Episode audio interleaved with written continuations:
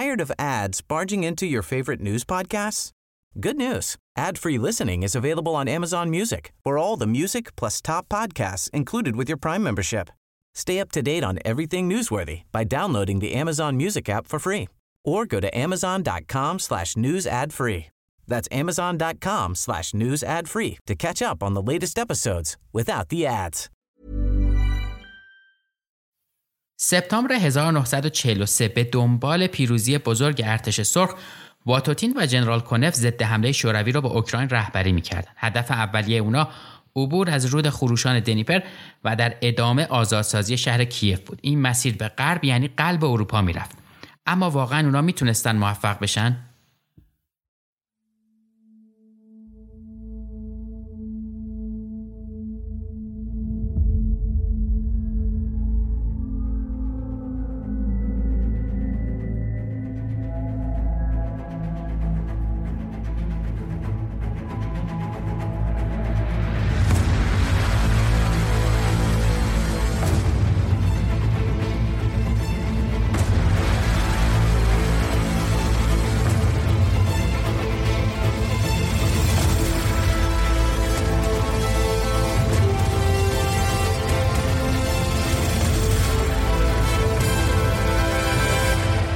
پادکست پرچم سفید. پادکست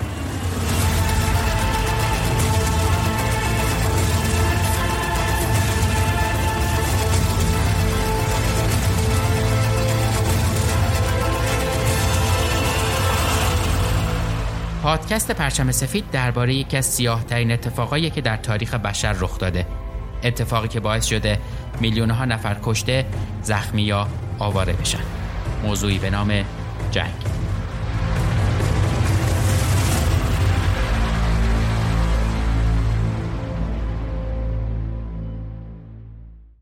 سلام، من احسان طریقت هستم و این قسمت 19 پادکست پرچم سفید هستش که در اسفند 98 منتشر میشه. توی قسمت‌های قبلی به بخش‌های مختلفی از جنگ سر زدیم و دیدیم که چطور شوروی و آلمان در شرق و نیروهای متفقین در شمال آفریقا با متحدین درگیر شدن و چطور تا اینجا جنگ پیش رفته. حالا دوباره می‌خوایم بریم به جبهه شرقی و نبرد مهم دیگه‌ای رو در منطقه اوکراین بررسی کنیم. متن این قسمت رو امیرحسین قربان حسینی و نفیسه کرمی تهیه کردن که مثل همیشه ازشون ممنونم. خب اگه آماده اید بریم سراغ این قسمت که اسمش هست کیف، دروازه‌ای برای فتح اروپا.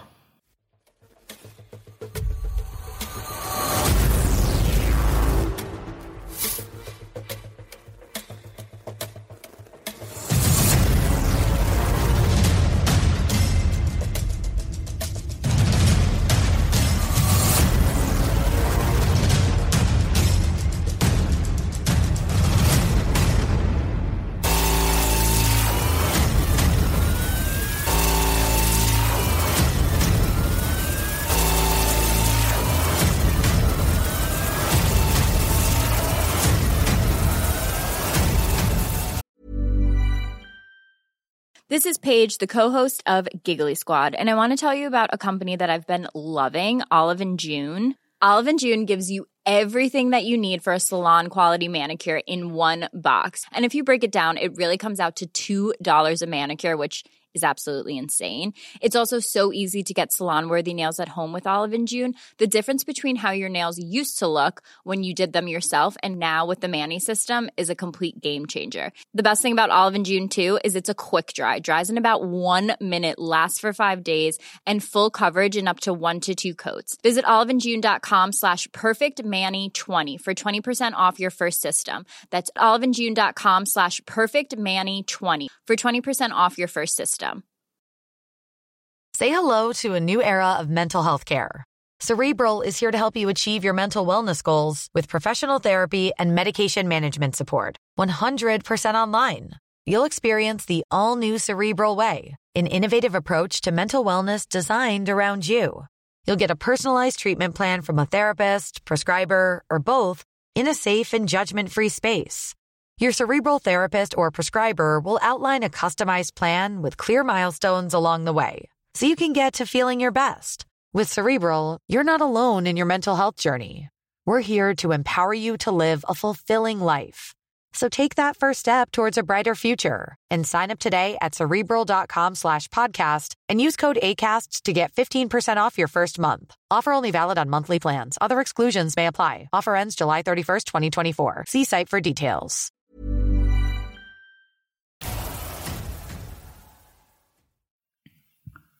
صبح روز تابستونی 1943 اولین درخشش نور خورشید ستونای خودروهای خاکستری و سربازایی را مشخص کرد که از پل رود دنیپر می‌گذشتند. اونا در حال رفتن به سمت جبهه غرب بودند. ستون سربازا و خودروها همینطور ادامه داشت. هر لحظه از پشت سر آلمان‌ها صدای شلیک‌های پراکنده‌ای به گوش می‌رسید. هر انفجاری باعث می‌شد آلمان‌ها از پشت شونه‌های همدیگه مضطربانه عقب را نگاه بکنن، اما یک دفعه صدای جدیدی اومد. سربازا شروع کردن به دویدن و کنار زدن همرزماشون. این صدای شنی تانک‌ها و قررش آشنای موتورهای T-34 بود که داشت بهشون نزدیک می‌شد. تانک‌های روس با تمام سرعت به پل رسیدن، ولی بعد یک دفعه انفجار بزرگی رخ داد. انفجار مواد منفجره آلمان توی 3 بخش از پل کانیف اون رو تخریب کرد. این پل‌ها آخرین شانس سرفرماندهی شوروی برای عبور سریع از دنیپر بودن. سربازای شوروی تو چند نقطه از رودخونه گذشتن، اما بدون پشتیبانی تانک آلمانا قادر به کوبیدن پل‌های کوچیک بودن و به همین خاطر میتونستن به ارتش شوروی صدمه بزنن. بعد از شکست آلمان در کورسک در آگوست 1943 خط مقدم روس‌ها به سرعت به غرب رفت. در واقع ارتش سرخ با قدرتی زیاد و ویرانگر داشت پیشروی میکرد. اون هم با بیش از 2.6 میلیون نفر سرباز و 2400 تا تانک. سرفرماندهی آلمان تصمیم گرفت تا در رود دنیپر ایستادگی بکنه. ارتش دستور موضع گرفتن در غرب رودخونه رو گرفت و تصمیم گرفته شد تا خط معروف به وتان رو تشکیل بده. برای آرومتر کردن پیشروی شوروی ارتش فون منشتاین سیاست زمین سوخته رو در پیش گرفت. در واقع اونا هر چیزی که قادر به حملش نبودن رو یا میسوزوندن یا منفجر میکردن. این کار چیزی جز نابودی سیستماتیک شرق اوکراین نبود و این کار یکی از بدترین وحشیگری های آلمان در جنگ جهانی دوم بود. توی کشوری که جنگ جون بیشتر از 5 میلیون نفر رو گرفته بود، یعنی یه چیزی حدود 1/8 جمعیتش از بین رفته بودن، مردمش این آهنگ رو میخوندن. ازش میخواهم تا بگذارد بروم، او از من خواست کنارش بمانم. آه دلبندم، باید خداحافظی کنم. ستاره شب در آسمان قرار دارد. مادرم میتواند از من بپرسد کجا هستم.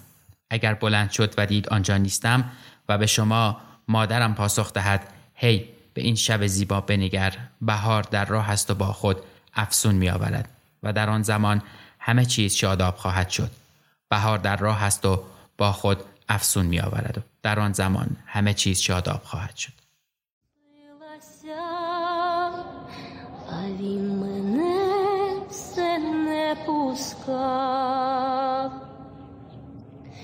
Милий ти мій, прошу тебе, зоря зійшла, пусти мене, проснеться матінка моя, буде питать, де була я, а ти, мила, скажи в отвіт, дивись, яка чудова ніч, весна йде, красу несе, а в тій красі радіє все. Весна йде, красу несе, а в тій красі радіє все. در حالی که آلمانا به غرب عقب نشینی می‌کردن، تمام پل‌ها رو نابود کردن و خطوط ریلی رو هم از بین بردن. همین کار باعث شد پیشروی تو این منطقه ویرانه فشار زیادی به تدارکات ارتش سرخ وارد بکنه. سوخت و مهمات بایستی با کامیون از صدها کیلومتری می‌رسید. به همین دلیل هم توپخانه سنگین و تجهیزات پلسازی برای رسوندن مواد و مهمات و سوخت به خط مقدم به تقلع افتاده بودند. تو شمال کیف سپاه 5 تانک گارد آندری کرافچنکو از اولین واحدایی بود که به دنیپر رسید. آندری کرافچنکو ژنرال کارآزموده تانک بود، کسی که یگانش نقش حیاتی در نبرد مسکو توی 1941 بازی کرد. سال بعد اون فرمانده سپاه تانک در نبرد استالینگراد شد و در 1943 در نبرد مشهور تانک در پوکروفکا جنگید. اما کرافچنکو برای سرباز تانک بودن بیش از حد بزرگ بود. در واقع اونقدر دراز بود که وقتی در جایگاه فرمانده می نشست دریچه بسته نمی شد. برگردیم به نبرد و ببینیم که کرافچنکو توی این نبرد چی کار میکنه.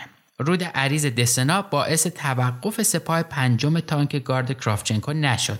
اونا بدون توقف برای واحدهای پلساز افرادش تانک‌ها رو ضد آب کرد و عبور کردن. اما دنیپر برای عبور به شکلی بیش از حد عمیق بود. فقط سربازا با استفاده از قایق و شناور میتونستن عبور کنن و جای پای کوچیکی در ساحل دوردست رود ایجاد کرده بودن. توی جنوب کیف تلاش فوق‌العاده‌ای برای رد شدن ارتش‌های 40 و 3 گارد تانک از رود انجام شد. اما وضع دنیپر کار را سخت میکرد. دنیپر در اون منطقه حدود 600 متر پهنا داشت. به همین خاطر تقریباً 1000 لوله برای ساخت پلی موقت که قادر به تحمل وزن تانک باشه به اونجا آورده شد و ازشون استفاده شد. مهندسا زیر گلوله بارون آلمانیا و حملات هوایی اونا داشتن کار میکردن و بالاخره بعد از 10 پل آماده شد. تی-34 ارتش 3 گارد تانک شروع کردن به رد شدن از روی رود دنیپر. همزمان آلمانا هم مشغول تقویت مواضعشون بودن. از اون طرف پایتخت اوکراین یعنی کیف دورتر از رود بود و تقریبا تصرفش از طریق حمله مستقیم غیر ممکن به نظر می رسید. بنابراین ژنرال واتوتین فرمانده جبهه ورونش تصمیم به حمله دوجناحه از سرپلهاش گرفت. توی اکتبر نیروهای واتوتین برای گذر از سرپلها سخت تلاش کردند. با اومدن زمستون به نظر رسید جبهه هم منجمد شده باشه. به همین خاطر واتوتین تصمیم گرفت نقشه رو عوض بکنه. اون هدف رو تنها 1 سرپل تعیین کرد و تمام قوای زرهیش رو برای رخنه به اونجا برد. حدود 40000 سرباز ارتش 3 تانک گارد و صدها تانک در تاریکی شب عازم شمال شدند. تو صبح 5 نوامبر ارتش سرخ حمله خودش رو شروع کرد و فوراً شاهراه بین کیف و ژیتومیر رو قطع کرد و تنها راه گریز آلمانا بسته شد. یکم بعد اولین تی-34 با عبور از جاده پرپیچ و خم و از بین دره‌های منطقه نیفکی وارد کیف شدند. الانم به این جاده هنوز خیابون تانک گفته میشه. نبرد شروع شد و توی شهر ساختمان‌های سوزان، تیرها و منورها شب را به روز تبدیل کرده بودند. خدمه تانک ارتش سرخ مسیر تا مرکز کیف رو به کوب رفتن و همه چیز رو نابود می‌کردن. آلمانا تلفات زیادی دادن و اونایی هم که زنده مونده بودن با عجله فرار کردن. تا صبح روز بعد شهر پاکسازی شد. سپاه 4 تانک گارد استالینگراد ژنرال کرافچنکو تونسته بود نبرد مقتدرانه دیگه‌ای رو به افتخاراتش اضافه بکنه. اون هم نبرد مهمی به اسم نبرد کیف رو. On the eve of the 26th anniversary of the Russian Revolution, Marshal Stalin's special order of the day announced the liberation of Kiev, capital of the Ukraine. By a bold bypassing attack, the first Ukrainian army carried the city by assault and thus ended its more than 2 years of German occupation. Breaking through the one-time white walls of Kiev, Russian troops entered a blazing and ruined city. In an act of desperation, the retreating Germans indulged in an orgy of destruction. Kiev, the old capital of Russia, mother of Russian cities, has suffered brutalities far greater than anything the Tartars did in the Dark Ages. This time, the mowing and slaughtering and plundering was done by 20th century Germans. ارتش سرخ کیف رو تنها 1 قبل از سالگرد انقلاب بولشویک آزاد کرد. یه شایعه جالبی هم اینجا وجود داره. در 7 نوامبر شایعاتی اومده که استالین به واتوتین دستور صریح داده که کیف رو تا سالگرد انقلاب به هر قیمتی آزاد بکنن. بعضی هم میگن این موضوع احتمالاً صحت نداشته باشه، چون در غیر این صورت واتوتین باید تانکاش رو مستقیما وارد کیف میکرد. اما در عوض ابتدا مسیر فرار آلمان رو با محاصره کردن شهر از غرب بستن. اما تو زمستون اوکراین صحنه نبرد شدیدی بود. دشت وسیع و بازی که به شدت یخ زده بود زمین رو به زمینی مطلوب برای تانک‌ها تبدیل کرده بود. به همین خاطر 2 طرف قوای ذخیره‌شون رو وارد میدون کردن. ارتش 6 ارتش سرخ که آخرین قوای ایجاد شده در جنگ بود در ژانویه 1944 تشکیل شد. این ارتش به رهبری ناجی کیف ژنرال کرافچنکو در اومد. ارتش جدیدش ظرف چند روز به اصطلاح غسل شلیک داده شد و آماده نبرد شدند.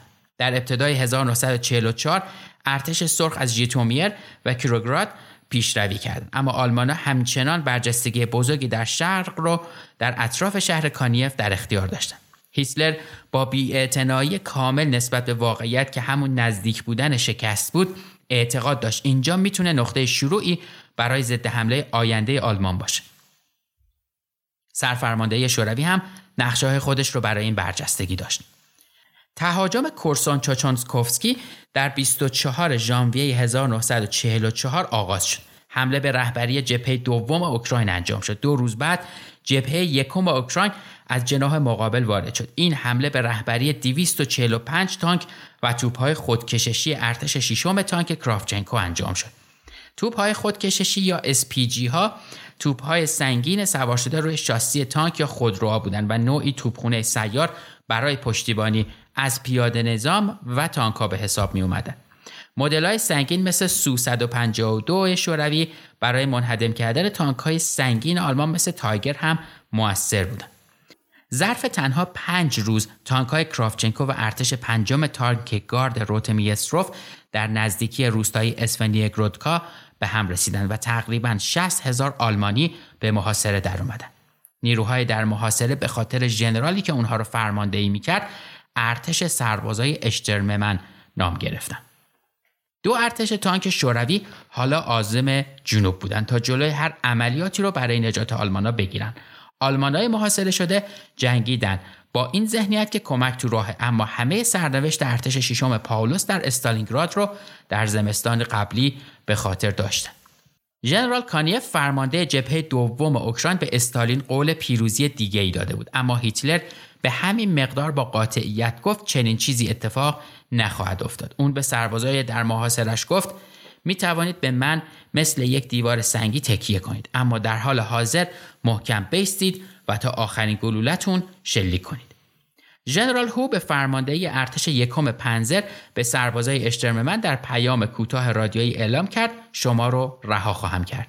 همزمان لوفتوافه قادر به تأمین نیازهای ارتش اشترممن از هوا بود، اگرچه تدارکات هوایی باعث بروز فاجعه در نبرد استالینگراد شده بود، چون لوفتوافه اون موقع قادر به تأمین تدارکات برای 300,000 نفر سرباز در محاصره استالینگراد نبود، اما ارتش اشترممن 1/5 این تعداد بود و لوفتوافه میتونست بهشون کمک بکنه. همزمان فون منشتاین در حال جمع‌آوری یگانه‌های زرهی برای عملیات نجات بود. اون به سپاهای پنزر سوم و 47 به فرماندهی نیکولاس فون فورمن و هرمان بریت روی آورد. هرمان بریت ژنرال 51 ساله پنزر کارآزموده‌ای بود. اون کهنه سرباز نبردهای لهستان و فرانسه بود و در تهاجم به شوروی به عضویت ستاد فرماندهی ارتش درآمد. بعد فرمانده لشکر پنزر شد، اما قبل از اون که فرماندهی سپاه سوم پنزر رو در خلال نبرد کورسک در دست بگیره، روس‌ها زیر حمله 4 لشکر پنزر آلمان قرار گرفتن که به 80 تایگر و پنتر هنگ پنزر سنگین بکا تقویت شده بودند. در فوریه 1944 تانک اصلی ارتش سرخ همچنان T-34 مسلح به توپ 76 میلیمتری بود.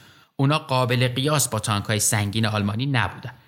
آلمانا روستای لیسیانکا رو تصرف کردند، اما هنوز چند کیلومتر تا رسیدن ارتش اشترممن فاصله داشتند و حالا قوای کمکی ارتش سرخ هم رسید. در واقع ارتش دوم تانک جنرال بوگدانوف برای کمک اومد. مانورپذیری دو طرف تو اونجا سخت بود. اگه زمستون قبلی به طرز عجیبی سرد بوده، این زمستون به شکل فوق‌العاده معتدل بود و گرما جاده‌ها رو به رودی از گل تبدیل کرد. نبرد منطقه کورسون شکاسی به مرحله تعیین کننده تهاجم زمستونی تبدیل شد و اینجا بود که تانک مخوف شوروی اولین حضور خودش رو نشون داد.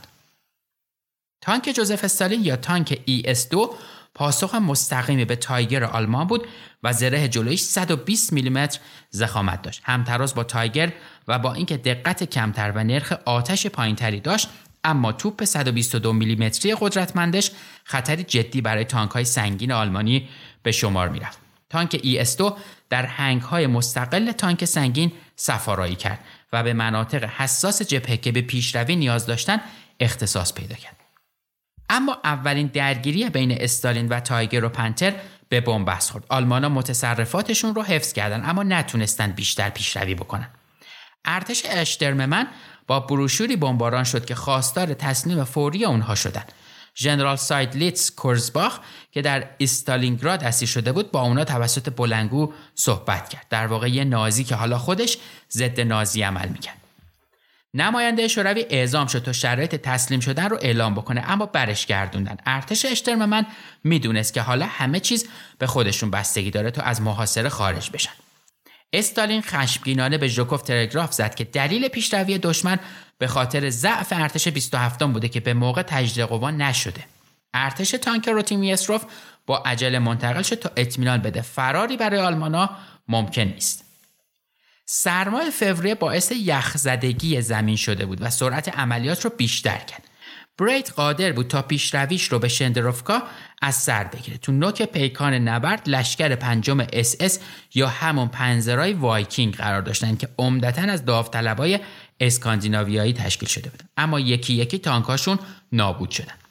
روند تأمین سوخت از طریق هوا مطلوب نبود و اغلب به خاطر بدی هوا قطع می‌شد. فیلد مارشال فون منشتاین فرمانده ارتش جنوبی به خوبی فاجعه استالینگراد رو به یاد داشت. اونجا هیچ تلاشی از سوی نیروهای در محاصره برای خروج انجام نشد. این بار بدون مشورت با هیتلر به اشترممن دستوراتی صریح داد. ارتش اشترممن باید خودش رو به خط جورجونتسی تپه سیونو برسونه. در اونجا به سپاه 3 پنزر متصل خواهید شد. لشکرهای در محاصره آماده آخرین مرحله خروجشون شدن. تو عصر 16 فوریه اونا تجهیزات سنگین و تدارکاتشون رو نابود کردن و در شب پیشرویشون رو شروع کردن. نازی بلژیکی لئون که یگان 5 طوفانی داوطلبان اس اس به اسم والونین رو رهبری میکرد صحنه رو اینطوری توصیف میکنه. در ساعت 22 توپخانه شوروی مرکز روستا رو گلوله بارون کرد. خونه های سوزان به نحوی نیروهامون رو به نمایش گذاشتن که انگار روز شده بود. این روند باعث سهولت کار رصدچی های توپخانه شوروی شد. گلوله ها روی ستون عظیممون فرود اومدن و برای زنده موندن مجبور بودیم هر ثانیه روی برف غلط بزنیم. اون شب چند واحد از خطوط سپاه 3 پنزر فرار کردن. روز بعد هواپیماهای هجومی شوروی به خاطر هوای بد زمینگیر شدن اما اغلب واحدها هنوز در امنیت نبودن. بدتر از اون وعدهگاهشون تپه 239 هنوز تو دست روس‌ها بود و می‌دیدن که با T-34 به شدت محافظت میشه. آلمانا مجبور به دور زدن تپه 239 شدن اما این کاررود گنلیای تیکیک رو بین اونها و خطوط امنشون قرار میداد. 20,000 نفر در اون سمت رود خروشان گیر افتادن. این رودخونه 30 متر پهنا داشت اما با سرمای استخوانسوز و پلی هم که در کار نبود میتونست این فاصله کم رو به یک درگاه تبدیل بکنه. T-34 هم از شمال در حال رسیدن بودن. سربازای آلمان ناامید از فرار بعضیاشون شناور و طناب ساختن تا از رودخونه رد بشن اما خیلی وحشت زده بودن ولی با این حال خودشون رو به آب یخ زدن. صدها نفر غرق شدن. بسیاری از اونها شوک زده از سرما یا سرما زده شدن. در مجموع نزدیک به نیمی از ارتش اشترممن تونستن فرار بکنن اما 30,000 آلمانی تلف شدن. در بین اونهایی که تلف شده بودن خود ژنرال اشترممن حضور داشت که در حال فرماندهی عقبه قوا کشته شده بود. البته شرایط میتونست برای آلمان‌ها خیلی از این هم بدتر باشه. قدم به قدم رود به رود ارتش سرخ متجاوزا رو به عقب راند. نبرد منطقه کورسون چکاسی تنها سرآغاز موفقیت‌های شوروی در اوکراین بود. تلفات سنگین وارد آمدن به لشکرهای پنزر در اینجا معنیش این بود که ارتش مرکزی دیگه نمیتونه ضد حمله موثری انجام بده. در حالی که نبرد در کورسون ادامه داشت، جبهه یکم اوکراین به سمت غرب پیش رفت تا آزادسازی شهرهای روونو و لوتسک رو شروع بکنه. جالبه که به جای تانک، ژنرال واتوتین تونست موفقیتاش رو در این منطقه با سوار نظام قدیم به دست بیاره. در حالی که به سوی روستاهای اوکراین پیش می رفتن، برجستگی دیگه‌ای هم شکل گرفت و ارتش جنوبی آلمان رو گرفتار کرد. فرماندهی شوروی 2 ارتش تانک رو به داخل این برجستگی فرستاد تا از اونجا علیه عقبه ارتش یکم پنزر ژنرال هوبه عازم جنوب بشن. حمله در 22 مارس 1944 شروع شد. 3 روز بعد 200,000 نفر از ارتش یکم پنزر به محاصره در اومدن. تو مرکز این محاصره جدید آلمان شهر کامانس پودولسکی قرار گرفته بود. هیتلر به سپاه دوم پنزر SS منتقل شده از فرانسه دستور داد برن برای نجات ارتش پنزر هوبه. با کمک این قوای پشتیبانی و مهارت هوبه در اداره کردن نیروهاش، ارتش پنزر یکم تونست از تله خارج بشه، اما عمده تانک‌ها و تجهیزات سنگینشون را مجبور شدن رها بکنن.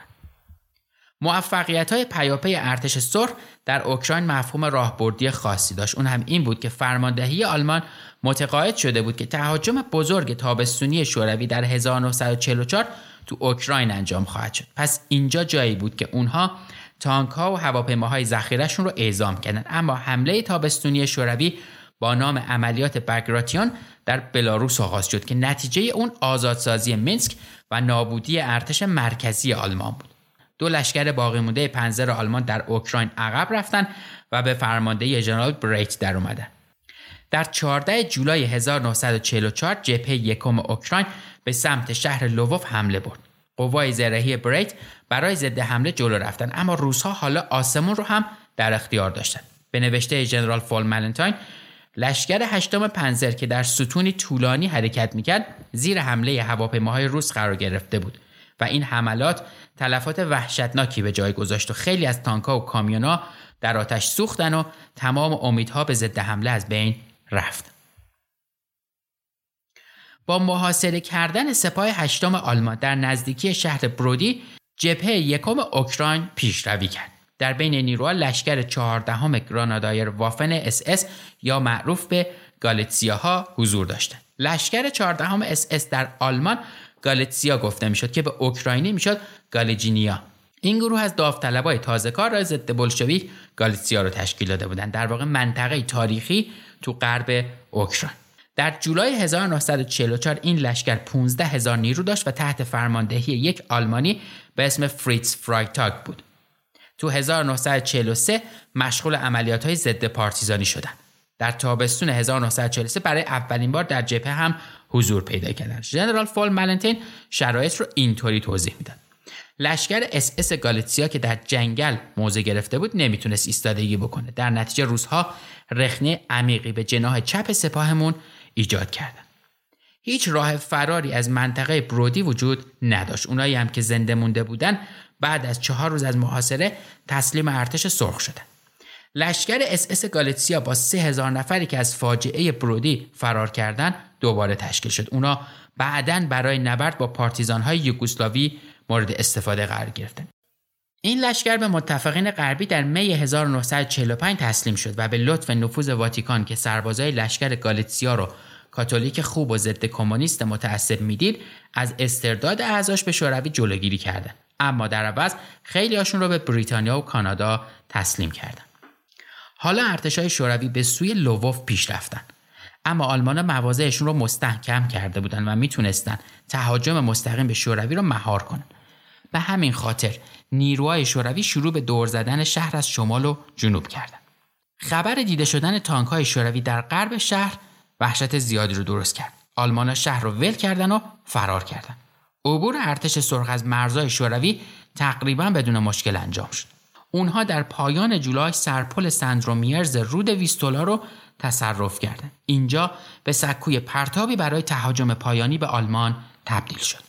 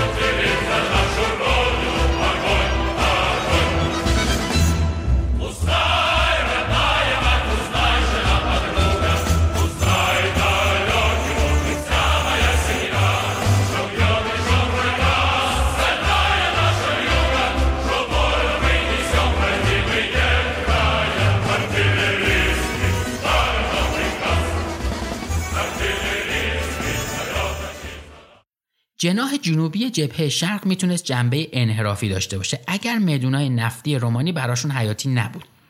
اما اونا برای ماشین جنگی آلمان ضروری بودن. هیتلر از این منابع به هر قیمتی دفاع میکرد. اما اون پیشنهاد عقب نشینی به خط جدید کوهستان کارپاتیان رو رد کرد که توسط متحد هیتلر دیکتاتور رومانی یعنی ایون آنتونسکو مطرح شده. تنها گذرگاه کوهستان دره عریض 80 کیلومتری بود با نام دره فاکسانی. توی این منطقه آنتونسکو 1500 سنگر بتونی ساخته بود که رومانی رو میتونست به دژی نفوذناپذیر تبدیل بکنه. اما هیتلر نسبت به هر پیشنهاد عقب نشینی لجاجتی عجیب و مطلق داشت. در تابستون 1944 جبهه رومانی در امتداد رودخانه دنیستر بود که توسط ارتش ششم آلمان حفاظت میشد. ارتش ششم در اکتبر 1939 تشکیل شد. سال بعد عازم فرانسه شد و به فتح پایتخت فرانسه کمک کرد. در سال 1943 هم ارتش جنوبی را در تهاجم به اوکراین رهبری کرد، اما 19 ماه بعد در استالینگراد نابود شد. ارتش دوباره در ماه بعدش به فرماندهی ژنرال هالیت شکل گرفت.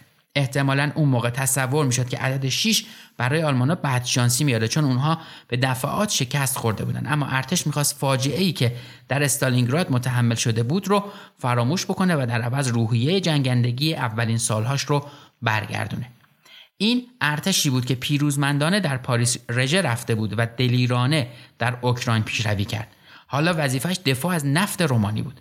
جالب این که ارتش شوروی همون همسایه‌های استالینگرادش رو داشت، یعنی جناحینش در پوشش ارتش‌های سوم و چهارم رومانی در اومده بودن.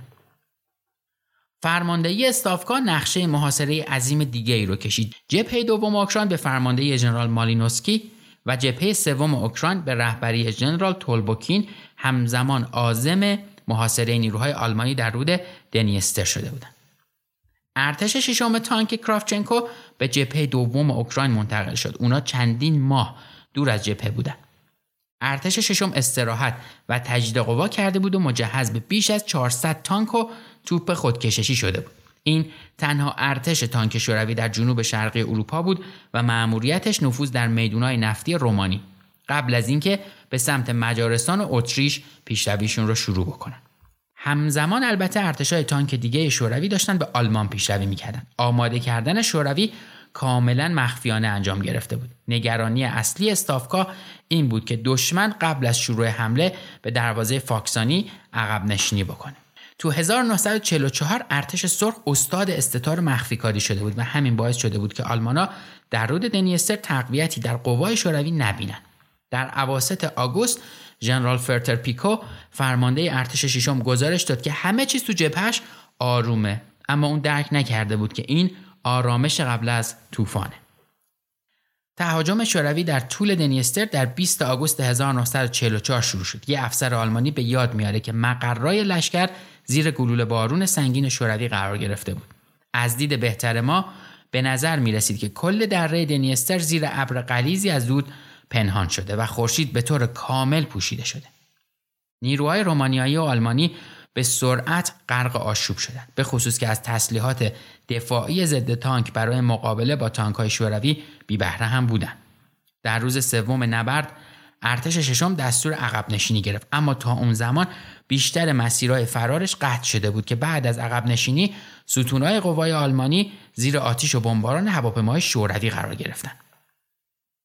ارتش ششم به تقلا افتاد تا به رود پروت برگرده، اما در حالی که واحدهای آلمانی به شهر هوشی رسیدن مستقیما با تی-34 های ارتش سرخ روبرو شدند که از جاده دیگه‌ای اومده بودند. تانک‌ها مشغول شدند به نابود کردن کامیون‌ها و عرابه‌های عقب نشینی کرده. روز بعد منورای سفید باعث شادی و شور سربازای ارتش سرخ شدند. شلیک این منورا به این معنی بود که جبهه‌های دوم و سوم اوکراین به هم رسیده بودند. روس‌ها یه بار دیگه ارتش ششم رو محاصره کردند. بازمانده‌های آلمانی و رومانیایی به رود سیرت عقب نشینی کردند. این تهاجم موفقیت خیره کننده شوروی رو در پی داشت.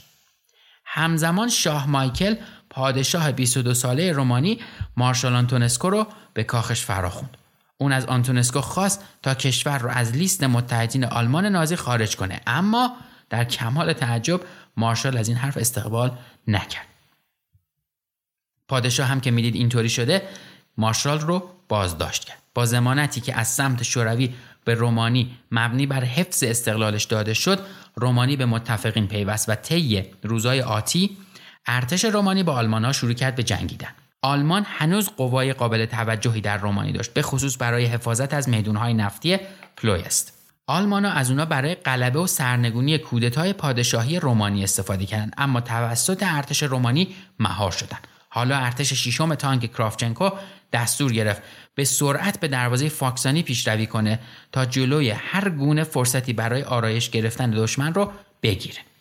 تانک‌ها پیش رفتن و استحکامات رها شده توسط ارتش رومانی رو رد کردن.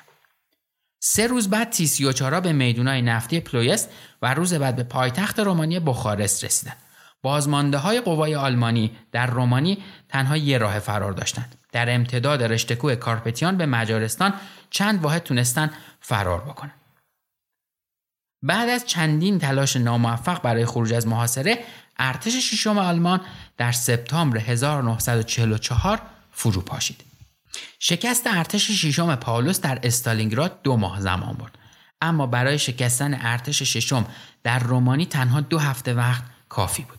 به خاطر این پیروزی درخشان، استالین به ارتش لقب گارد رو داده بود، ارتشی که فقط 8 ماه از طول عمرش میگذشت. در پاییز 1944 که عملیات‌های جبهه شرق تمام شده بود، نبرد مجارستان شروع شد. در اینجا هیتلر در تقلا برای حفظ آخرین میدان‌های نفتیش بود. پیشروی شوروی به غرب از طریق کارپتیان به خاطر اراضی صعب العبور و جاده نامناسب کند شد. به علاوه رومانی از خطوط ریلی متفاوتی نسبت به شوروی استفاده میکرد، به این معنی که تمام تدارکات ارسالی با ریل باید به واگن‌های جدید منتقل میشدند. این معضلات لوجستیکی پیشروی ارتش سرخ رو کند کرده بود، حتی کندتر از دشمن. اما با این حال ارتش سرخ در حال پیشروی مداوم به سوی پایتخت مجارستان یعنی بوداپست بودند. همزمان هیتلر به تانک‌های ذخیره‌اش دستور داد به مجارستان برند. با پیشقراولی ارتش ششم، لشکر تانک گارد جبهه دوم اوکراین به بوداپست نزدیک شد، اما حمله مستقیم به شهر از دستور خارج شده بود. این وسط پایتخت مجارستان به محاصره درآمد. تو 29 اکتبر 1944 ارتش ششم تانک گارد شروع به پیشروی در ساحل شرقی دانوب کرد و نیروهای آلمانی رو در مسیر متفرق کردند. در جنوب جبهه سوم اوکراین از دانوب گذشت و بوداپست رو از غرب محاصره کرد. تله در روز کریسمس 1944 بسته شد و آلمان‌های متلاشی شده نزدیک بوداپست باعث شدند تا هیتلر فرماندهشون رو تغییر بده. ارتش ششم یه بار دیگه تشکیل شد و به فرماندهی ژنرال هرمان بالک در اومد و مأموریتش رفع حصار بوداپست بود. برای رسیدن به این هدف ارتش ششم با 2 سپاه پنزر SS انتقالی از لهستان تقویت شد. رئیس ستاد هیتلر ژنرال گودریان قویاً با تضعیف کردن جبهه مرکزی مخالفت کرد، اما هیتلر مصمم بود که مثل همیشه کار خودش رو بکنه. نبرد شدیدی در ژانویه 1945 رخ داد که طی اون واحدهای پنزر SS تلاش خودشون رو کردن، اما نتونستن محاصره رو بشکنن. التیماتوم روس‌ها به افراد مستقر رد شد. نبردی که ادامه پیدا کرد باعث نابودی اکثر نقاط شهر و کشته شدن نزدیک به 40,000 غیر نظامی شد. مدافعا بالاخره در 13 فوریه 1945 تسلیم شدند. تو 7 ژانویه تانک‌های شوروی به پلهای دانوب نزدیک کومانو که در مسیر پالایشگاه‌های نفتی مجارستان بود رسیدند، اما هیتلر که به شدت گوشگیر و متوهم شده بود هنوز هم به مجارستان چشم امید داشت. اون طرح فرستادن تشکیلات عظیم و ویژه پنزر رایش سوم رو کشید که حالا در ارتش ششم پنزر SS ساماندهی شده بودند. پس از امن کردن سرزمین‌های نفتیش، هیتلر طرح استفاده از ارتش پنزر SS برای عقب راندن روس‌ها از دروازه‌های برلین رو داشت، جایی که تانک‌های شوروی و متفقین دیگه به اونجا داشتن می‌رسیدن. نیروهای شوروی در مجارستان با بهترین واحدهای باقی مونده ورماخت روبرو شده بودند، اما زمینگیر شدنشون در جنوب بدین معنی بود که تشکیلات ویژه SS در نبرد سرنوشت ساز اطراف برلین حضور نخواهد داشت. حرکت ارتش پنزر SS از توجه سرویس اطلاعات رادیویی شوروی پنهون نمونده بود. برای مقابله با این خطر جبهه سوم اوکراین به سرعت با زره‌کوبای سوسد خودشون تقویت شدند. این خودرو مخصوص کوبیدن تانک‌های سنگین آلمان طراحی شده بود. جبهه سوم اوکراین 80 تا سو-130 دریافت کرد.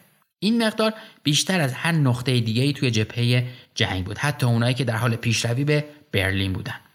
آخرین تهاجم آلمان در جنگ جهانی دوم در دریاچه بالاتون انجام گرفت و با آتش مخرب توپ‌های خودکشی شوروی از حرکت باز موند.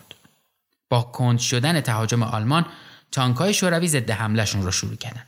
برتری بزرگ عددی ارتش سرخ به معنی خطر همیشگی محاصره شدن دشمنشون بود. ارتش پنزر اس اس تمام راه تا اتریش رو عقب کشید تا ناچار از پایتخت دفاع بکنه، اما در 13 آوریل بعد از چند روز نبرد شدید خیابونی، وین به دست ارتش سرخ افتاد. اما این آخرین نبرد سربازای ارتش ششم تانک گارد نبود.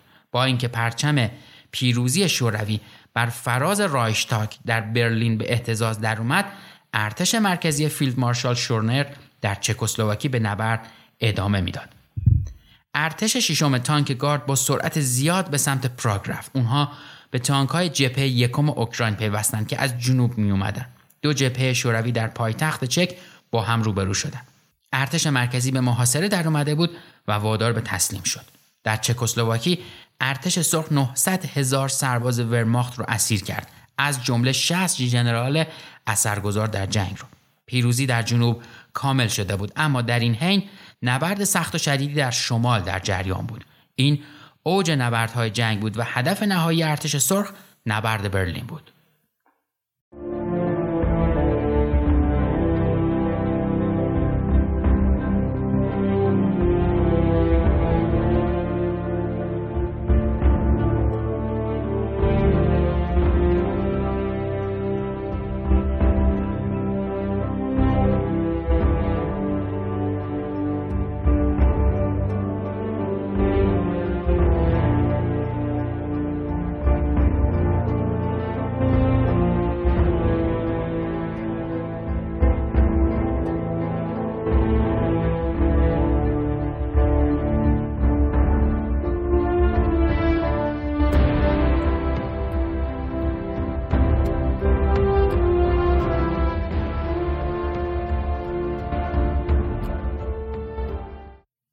چیزی که شنیدید قسمت 19 پادکست پرچم سفید بود که داره به انتهای پرونده اول خودش نزدیک میشه. البته هنوز چند قسمتی جا داریم تا پرونده تموم بشه، ولی به هر حال دیگه داستان جنگ جهانی دوم به عنوان یه پرونده رو به اتمام هستش. یه خبری هم دارم براتون از ویژه برنامه پادکست پرچم سفید در نوروز 99. نوروز 99 داره از راه میرسه و ما یه ویژه برنامه داریم برای حدود 15 قسمت کوتاه درباره یکی از موضوعاتی که به جنگ جهانی دوم مربوط میشه. این قسمت‌ها به صورت روزانه و در یک ساعت مشخصی منتشر میشه و میتونید در سفر یا اوقات فراغتی که دارید اونها رو گوش بدید و لذت ببرید. چیزی که شنیدید یک قسمت دیگه از پادکست پرچم سفید بود که من احسان طریقت براتون اون رو روایت کردم.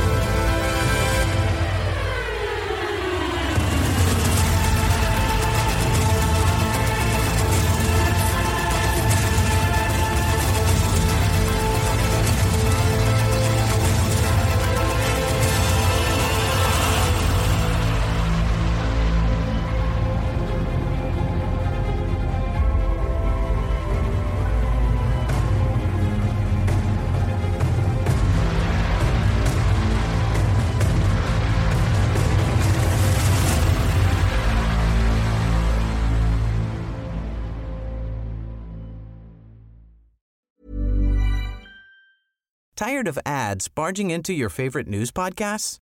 Good news. Ad-free listening is available on Amazon Music for all the music plus top podcasts included with your Prime membership. Stay up to date on everything newsworthy by downloading the Amazon Music app for free or go to amazon.com/newsadfree. That's amazon.com/newsadfree to catch up on the latest episodes without the ads.